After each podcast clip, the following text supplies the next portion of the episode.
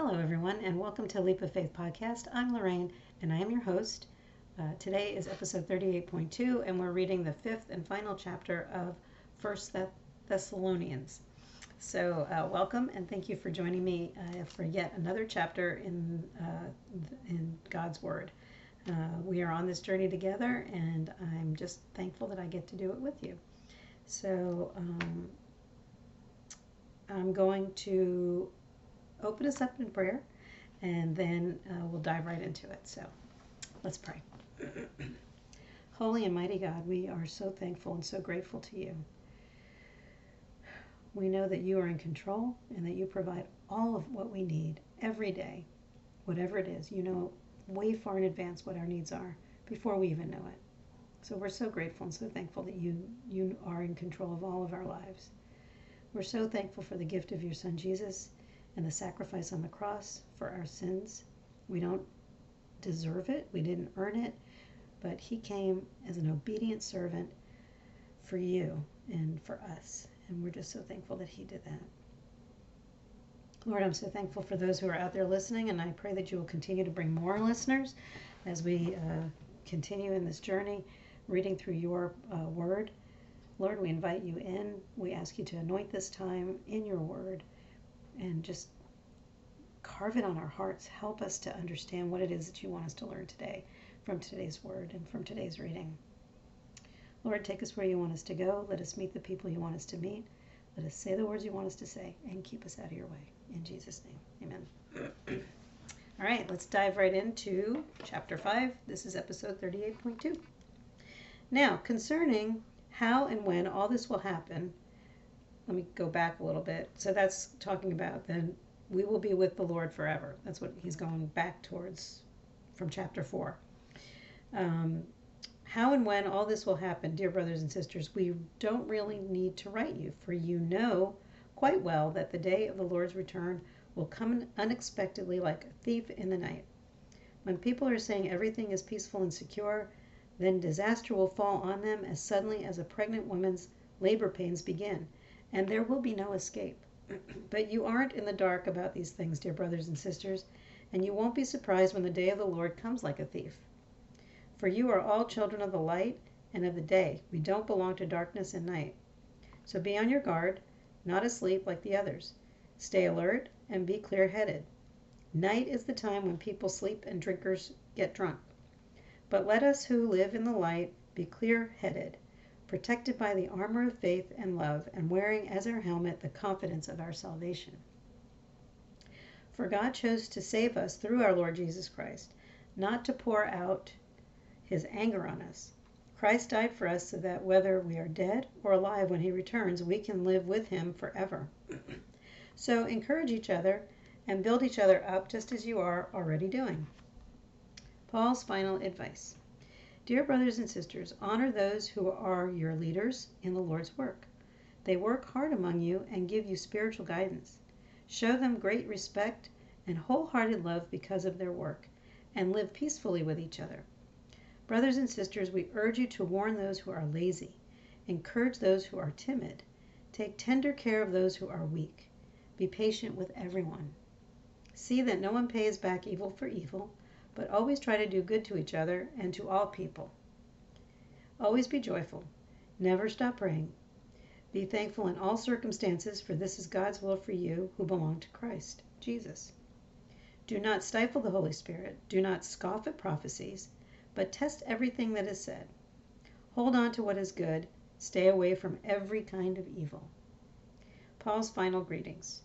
Now may the God of peace make you holy in every way and may your whole spirit and soul and body be kept blameless until our Lord Jesus Christ comes again. God will make this happen, for he who calls you is faithful. Dear brothers and sisters, pray for us. Greet all brothers and sisters with a sacred kiss. I command you in the name of the Lord to read this letter to all the brothers and sisters. May the grace of our Lord Jesus Christ be with you. okay. So, uh, I like I, I might have mentioned this, I don't know, but I highlighted like almost all of it. I don't know if you can see that, but there's a lot of it, 90%.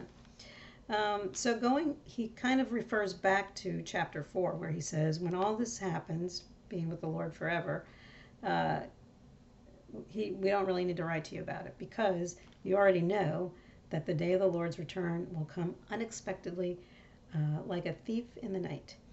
Uh, when everything is peaceful and secure, then disaster will fall on them as suddenly as a pregnant woman's labor pains, which that's kind of interesting because, and I'm going to underline that as well, because uh, Pastor David Jeremiah is actually referred to um, what he thinks we might be in the beginning of the end times because it comes slowly like you know in the very beginning when a woman has labor pains you don't really realize it you're not sure you know it's you got a tight belly you know there's like your crampy feeling it's like really light that's what we're in right now but it's going to keep coming and it's going to keep getting worse and worse and worse and that's where i just thought this was kind of cool that it refers to it in here um, you won't be surprised when the day of the Lord comes like a thief, for you are all children of the light and the day and of the day, and we don't belong to the darkness and the night.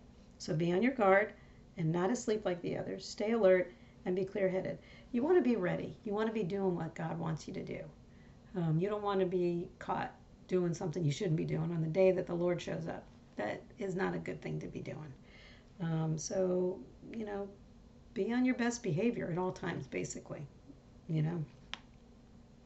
They always say like, uh, uh, I don't, all the parenting books, they always say that uh, children, um, how do they say it? Something to the effect of um, you're being obedient when nobody's around.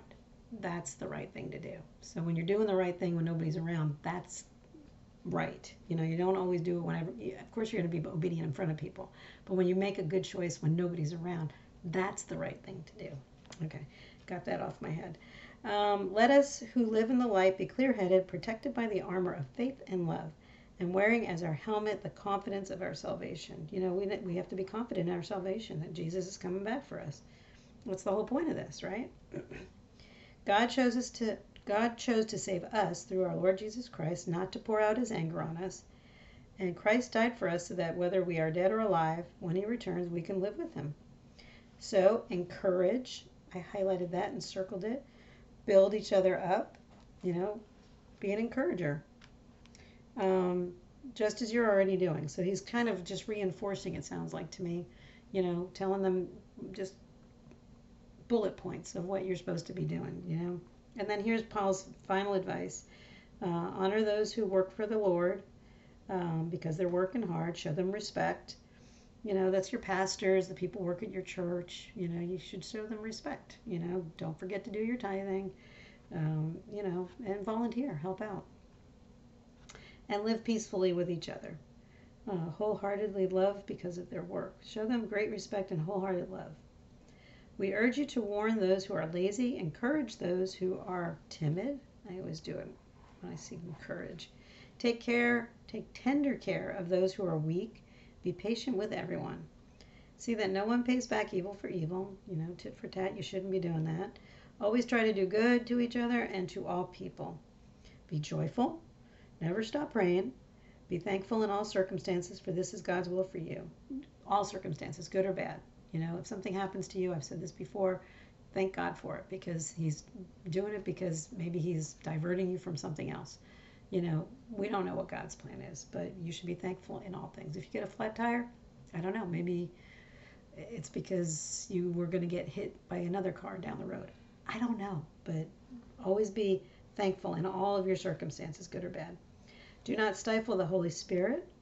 Um, and do not scoff at prophecies, but test everything that is said. I don't know exactly what that means. And then hold on to what is good. Stay away from every kind of evil. Hold on to what is good. You know, these are all very encouraging, positive things. Paul's final greetings. Um, you know, he's basically saying, uh, you know, may God of peace make you holy in every way. Um, keep your body blameless until our Lord Jesus comes back, and your soul you know, just make good choices, do the right thing. It's pretty simple, um, pretty cut and cut and dry. And then I will always love this at the end. May the grace of our Lord Jesus Christ be with you. So that's it for today. That's uh, that's it for First Thessalonians. Good job, everybody, for joining me again uh, today. Uh, as always, because we talk about uh, salvation in this chapter and, you know, being with God forever and ever. And um, I, um, I encourage you to uh, today say the prayer with us, the, uh, the sinner's prayer. If you haven't made Jesus Lord of your life, then today is your day. Uh, I will say the prayer with you, and it's not a magic prayer. This is between you and God. So feel it, you know, it, it, say it with your heart and with your mouth, and you will be saved. So uh, let's pray. Heavenly Father, today I put my trust in you. I am not perfect and know that I have sinned against you. Please forgive me. I thank you for the sacrifice of your one and only Son, Jesus Christ, on the cross. It's his perfect and spotless blood that covers all of my sins, past, present, and future. On this day, I accept him as my Lord and Savior into my heart and will live my life for him. Thank you for my salvation. In Jesus' name, amen. If you said that prayer for the first time, congratulations and welcome into the uh, family of Jesus Christ. You are now a brother and or and or sister of Jesus. So congratulations.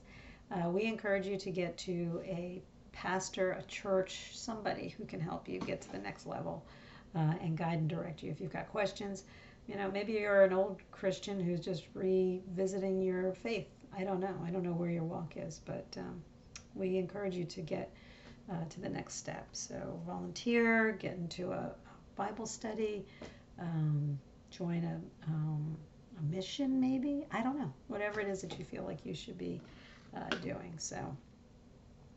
So that's it for today. Uh, thank you again for joining me. I, I, don't know what time it is that you're doing this, morning, noon, or night, but I'm just so glad that you were able to be a part of this. And uh, I, I, encourage you, oh, and write down today, if you did say uh, the Sinner's Prayer today, mark it in your Bible that today was the day you uh, have a new birthday in Christ. Um, so, anyway, I don't know what time it is that you are listening to this, but I am so grateful and thankful I got to lead you in yet another chapter in God's Word. So, um, that's it for today. I pray blessings over you as you uh, go into your day, or maybe you're going to sleep. Have a restful evening and get some good rest. Until tomorrow, I'll see you then.